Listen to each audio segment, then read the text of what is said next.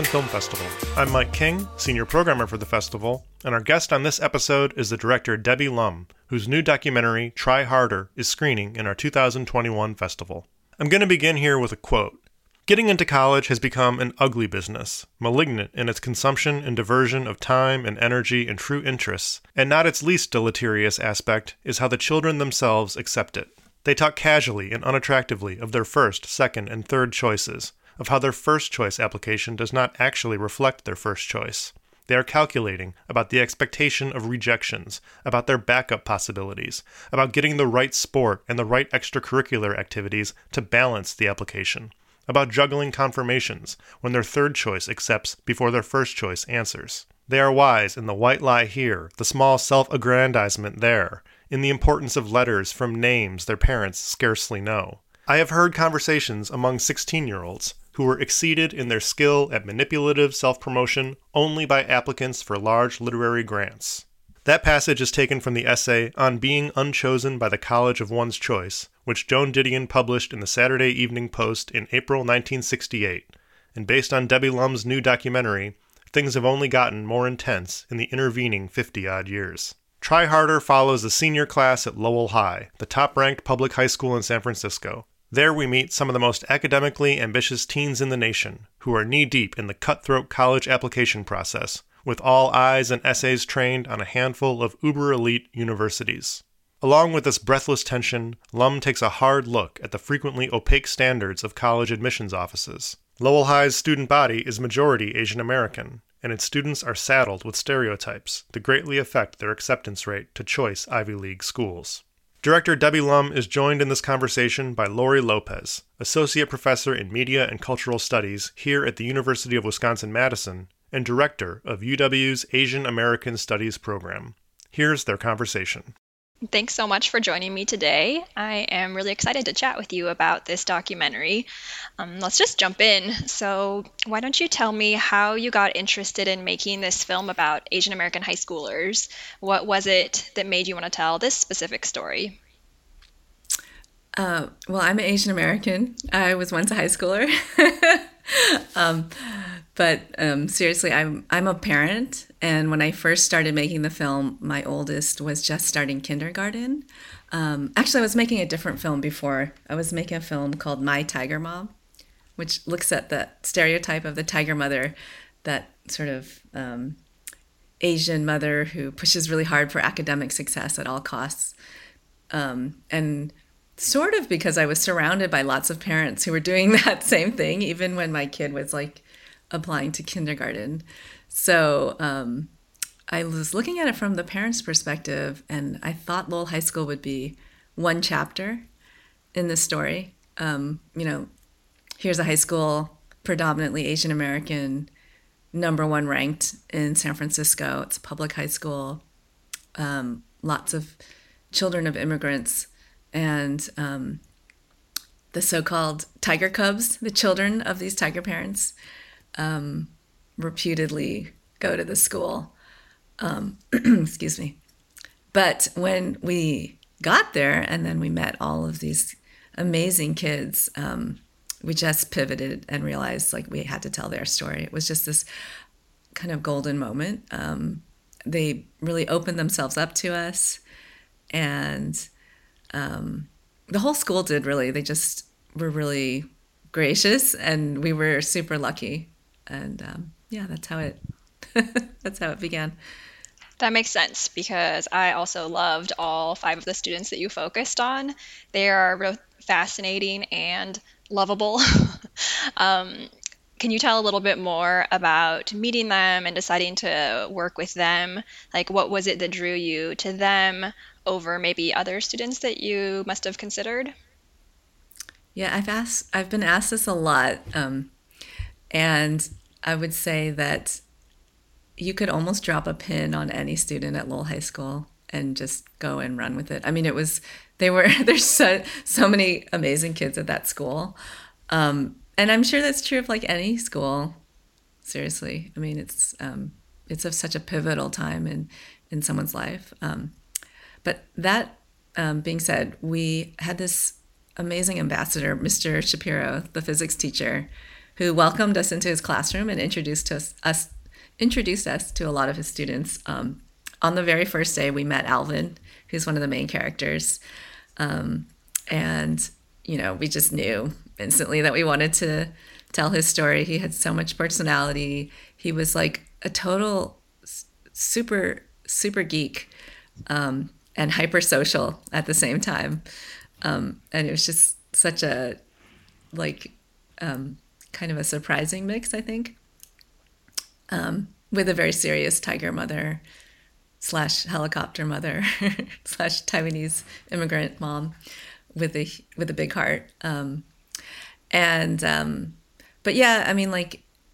you know, I love that Ian, one of the other characters, is um, you know multiple generation family, multiple generations in America. So he's like fourth generation, I think, Chinese American, and um, you know his his family came in to San Francisco through Angel Island um, way back in the early um, turn of the century. Um, and you know, once we met Rachel, who's biracial, African American, and, and, white, and she um, is she, you know, statistically, like she represents only two percent of the the population at Lowell because there's not very many African American students at Lowell High School, which is a problem they they're trying to solve. Um, but um, not just that, it was really just who she who she was as a as a as a kid, just so um, she always try she's like so genuine and always trying so hard you know like the title of our film like you know it's just i don't know i mean there's there was just it was kind of obvious you know that we would these are great subjects to follow yeah that makes sense i also wanted to talk to you about how vulnerable the students were on camera and you said it was just kind of automatic and so I was going to ask you, you know, how did you get them to feel so comfortable and safe while you were filming them? But maybe it's the other way around. Like, was this a story that it seemed like they were really eager to tell? Like, did they were they really excited about the prospect of having their story told? Well, there was some of that. I mean, that was probably one of the big reasons. Was I really felt like they. Um, I would I, I, I kind of went into it as a documentary filmmaker with a subject in mind, thinking that you know you have to do a lot of convincing. But um, you know, everybody had something to say about it, especially when we originally um, broached the topic through parents and the pressure that parents put on them. And I think it was a major stress reliever and outlet for them to sit there and talk to us and find out that actually we're going to ask them really easy questions.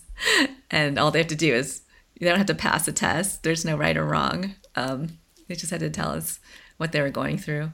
Um, we just we never asked them to talk about things they didn't feel comfortable with you know consent is a huge part of making a good documentary um, you can't force anyone um, and in some ways i mean it's a little bit self-selecting when you make a documentary to the people who would feel comfortable sharing their story.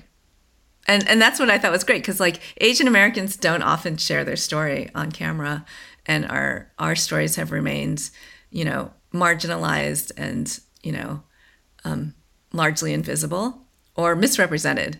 And so to have this whole class of asian american kids that were really open and wanted their story to be told was was just a great feeling as a filmmaker yeah, especially because it came during what looked like it must have just been the most stressful year of their lives.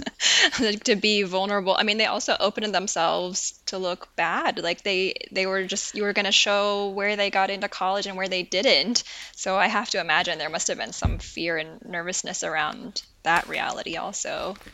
Yeah, I mean that that was definitely the harder stuff to film is filming them opening applications um, even as as a filmmaker, we knew like they're probably going to fail statistically.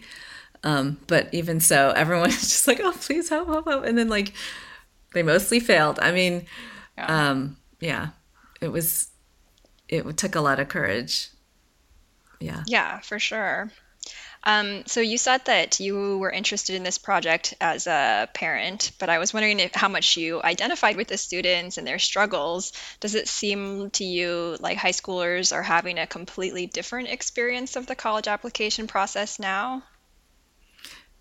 Absolutely.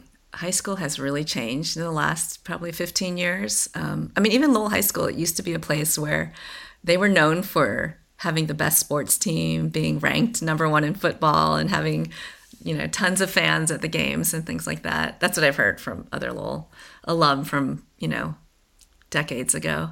But um, yeah, it's a lot of the students that go to high school. Um, it's like they go with their their briefcase and their you know, I mean, it's like a job. It's like their professional resume that they're building for their career, and it's kind of lot. I, I feel like a lot of students have lost out on on that kind of both the innocence and the freedom that you know you're supposed to have as a high school student. Which, looking back, I didn't really realize that I had. I mean, I was sort of a big nerd. when I was a kid. but back in those days, it was not cool to be a nerd because like there was only a few of us. And like you try to keep your your head low. And I think now everyone's a nerd. I mean, like we have a whole bunch of nerds out there going to high school. Doesn't matter what race you are. But um yeah. yeah. Also, I was also thinking about um, being immersed in the world of a largely Asian American high school. So, did you grow up in an area that was mostly Asian? Because I, I, feel like that's also the the kind of immersion of the the film is maybe showing people who are not from California what it is like to be around a high school that has that environment from having so many Asian American students. Yeah, we're in Wisconsin, right? Yes, that's right. Very different from the experience here. And I grew up in Portland, Oregon, which is also nothing like California. Yeah. Well, I grew up in St. Louis, Missouri. Okay. yeah. So I'm used to this um, being like having no Asian Americans around you. Um, so it was completely different from what I was, what I had experienced, um, where we were kind of the only one. Um, and so um, that was part of my fascination. I was really curious to know what it would be like to be a young person who you know, uh, uh, to be in a high school where being Asian American was the norm, or it was, you know, I always joke like being Asian American is normal there. It's not abnormal, you're not a right. you're not a weird a weirdo um, because you're different. Um, and you know that's what we learned a lot about that. It was it was interesting. Um, yeah. Um, yeah, even students who wanted to get away from having so many Asian American students as their colleagues. Yeah. That's fascinating. Yeah. Yeah, yeah. And I think we talk about identity a lot because, um, you know, for them, and, and also they're not offered any, it's not like there's anything written in the history books that is telling them like what, what it means to be Asian American or how their history in America is. You know, this is Asian American Pacific Islander Heritage Month, month of May, and they don't get any anything on that, you know, when they're in high school. Um, but they're fully immersed in an environment where you know they look around a lot of the asian american kids and it's it's like it's kind of an invisible norm you know which i think it is that's probably the same as for the dominant you know hegemony if you want to use a nerdy term. Um, like that is you're kind of immersed and you don't really think about it. You don't think about what your identity is but you still have an identity that is um, you know even if it's not named specifically. Does that make sense? Yeah, definitely. Um, so your previous film, Seeking Asian Female, looks at the really troubling stereotype of Asian female hypersexualization. So I was thinking about stereotypes in this film.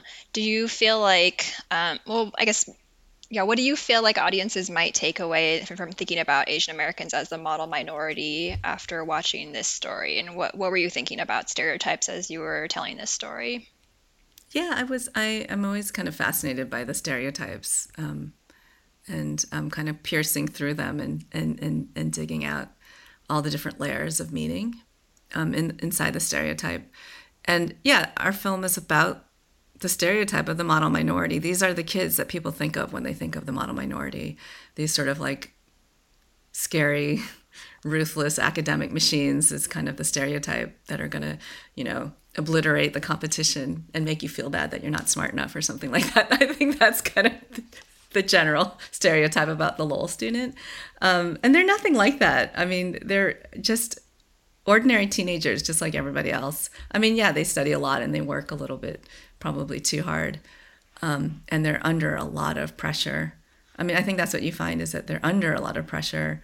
The whole system, everything from, you know, not like if you go from peers to parents to the entire college application system is forcing them to be under so much pressure um, and um, really you know they're just um, just as human and full of personality and want to have fun just like like everyone else um, yeah yeah i think that's a really nice way to think about the stereotype is that there's definitely some truth to it. There are so many Asian Americans that are facing those kinds of situations or living that life that you might think, but they're they're humans at the at the base of it all. They're they're different from each other, and they're still funny and sympathetic and and, and also, I mean, being a good student, wanting to, um, you know, do well in school, wanting to get into a good college is a pretty universal thing that does not that is not the you know single defining um, feature of an Asian American. that is really what people are like. I mean, and in our film, you know, the white kid wants it just as bad as as the black girl. Um, and and the Asian American kid. I mean, it's like a very universal thing. But for some reason, because when Asian American students are um, academic achievers, that's all that they are seen as, you know. Um, like one of our kids, you know, they all wanted to get into the top school. They all wanted to go to Stanford. Um, one of the one of those students, um, you know, was a great dancer and loved to dance, and that's one of his passions. You know, alongside wanting to, um, you know, be a science nerd. So I mean, I think everybody has all of those facets to them. Um, yeah. Yeah, but it also definitely calls attention to how broken the system is. Like you walk away just being like, this is super messed up. Students should not have to feel this way. Like, why is there so much pressure? Like, why do students need to try to get into this handful of this very small number of colleges as if they're so much better than any educational experience. Um, so I was wondering about um, your hopes that this film might inspire some kind of change, or you know, have you heard any responses like that at other screenings? Absolutely, and in fact, our own team um, is working on an impact campaign that really looks at ways that we can um, rethink the college admissions process and remind ourselves that students are at the center of that process, that it's not schools, it's the students. Um, so, you know, fit over rankings is a big thing um, that we've, you know, we've become a little bit obsessed with just, like you said, this tiny, you know, tiny, tiny fraction of, of colleges that are out there. Um, and there's so many great schools, there's so many great students now. And like, really, you could make the most of of of like any school that you get into, um, and also that you know, not everyone is is meant for this sort of very narrow band of, of schools. Um, that really, it's like one of the students, Ian, who whose parent really encouraged him. He's you know his parents are Chinese American. They told him not to take a ton of AP courses just to really have the time to explore and do things that didn't seem logical in high school. But in the end, he got into a school that he's, you know, our, our students are in college now and they're really happy um, where, where they ended up at. Um, but one thing I will say that our film didn't go into that um, I think um, bears some investigation by some investigative journalists that um, those top colleges they put a lot of resources towards marketing and over marketing marketing and ranking so that you know more students will apply and more students will get rejected and their rankings will go up. And um, they don't really consider what the impact of that is on the students that they are trying to admit into their universities. Um, and so like one of the great things that we're hoping to do with our film is to to share it with you know the gatekeepers and the admissions officers. Um, and we've had some amazing screenings where admissions officers have watched our film and said, wow, I had no idea. I mean, I knew, but I didn't know until I saw your film, like what a student goes through today. Um, and yeah, I mean, it's, it's, it is, it is too much. We just need to take a chill pill, I think. Yeah, I love the idea of having an audience of college admissions folks.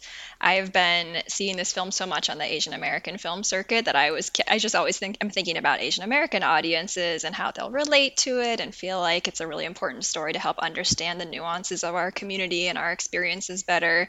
But I like thinking about just the educational audience more broadly and then thinking about it at a place like University of Wisconsin Madison, like we're pretty outside of that like extreme stress bubble of like only trying to get into Ivy leagues. Like we obviously have an entire state system out in Wisconsin that we think is amazing for everyone. So there must be many different kinds of audiences and different responses to that same message. Yeah, absolutely. And there's so many great schools out there. I think now with the way that um, because of COVID and the um, changing the policies, admissions policies are changing everywhere that's like a major rethink, and we'll see what how that all turns out. Yeah, um, that's true. We will see if like getting rid of the standardized tests can stick around. That would be helpful. Yeah. Um, so you mentioned that students, those students are now what, graduating from college. Yeah, um, it took us. You know, we filmed it before COVID. we filmed it a while mm-hmm. ago. It took us a, independent documentaries take a really long time to do. Plus, we had shot 300 hours of footage, and um, we spent a good amount of time in the editing room to craft a good story. But um, they are, yeah, they're almost all of them are about to graduate. Um, one of them was younger, so he still has um, another year or so to go. Um, and yeah, we've been bringing them out with us on the circuit, and it's so fun. I mean, they have, they're both, you know, the t- like they've grown so much in four years, and they're still also the same lovable personalities that you meet. So, like Rachel, the um, the student who um, I mean, have, I don't know if your audiences have seen the film or not, a spoiler or not. I, but yes, um, I think this is for okay. people who have already seen this the film. so good. So Rachel, who got into Brown, um, just graduated from Brown like on Sunday. Wow. Um, yeah, and like every time we check in with her, like pretty much most of the time, I'll be like, "Oh yeah, my mom is here right now, visiting. She's." they're still awesome. super close and like um yeah. So. Oh man, now you need to make part two where you cause have them reflect on their journey and be like, what would you have done differently in high school? Like, did it pay off in the way that you thought it would? Well, I literally was just before we got on talking to Sophia, who was one of the characters, right? And who um, she, um, you know, she was the one who had applied to 11 colleges and had no backup. Like her backup was UC Berkeley.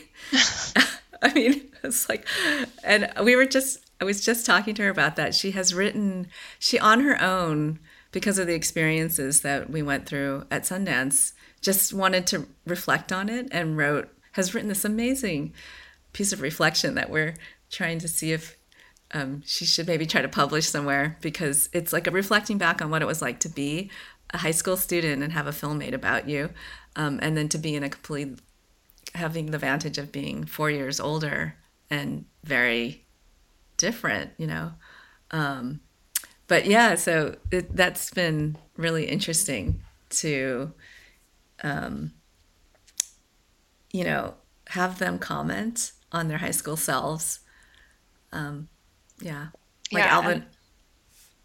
I was, going to say, I think their like their parents might have thoughts too, seeing all the pressure that they were putting on them, and then now knowing being able to have hindsight about the choices that they ended up making and how they feel about that too. Yeah, definitely. I mean, at at some point we would like to bring the parents along. Everyone has been very interested in the in our students, um, but um, yeah, there's a whole nother story there. Always more stories to be told. Um, speaking of which, um, obviously you're very busy now with this film and getting it exhibited everywhere, but I'm curious to know if you're working on any new projects. Are you sticking with something similar to this or exploring different topics? Yeah, I mean, um, we're working really hard on, on our impact campaign. So, like, we want people to go and check it out on our website, tryharder.com.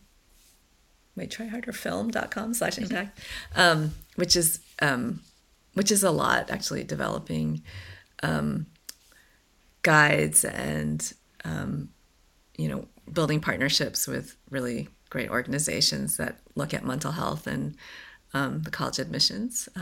But we're also I'm also going back to the Tiger Mother documentary that um, I was like in the middle of before I, I switched gears, um, and still um, developing that one as well as a couple of other projects that they're a little early to talk about, but yeah.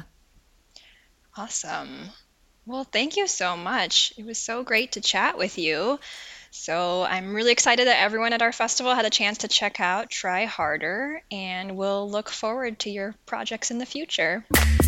Thank you so much, Lori. It's been really a pleasure to speak with you.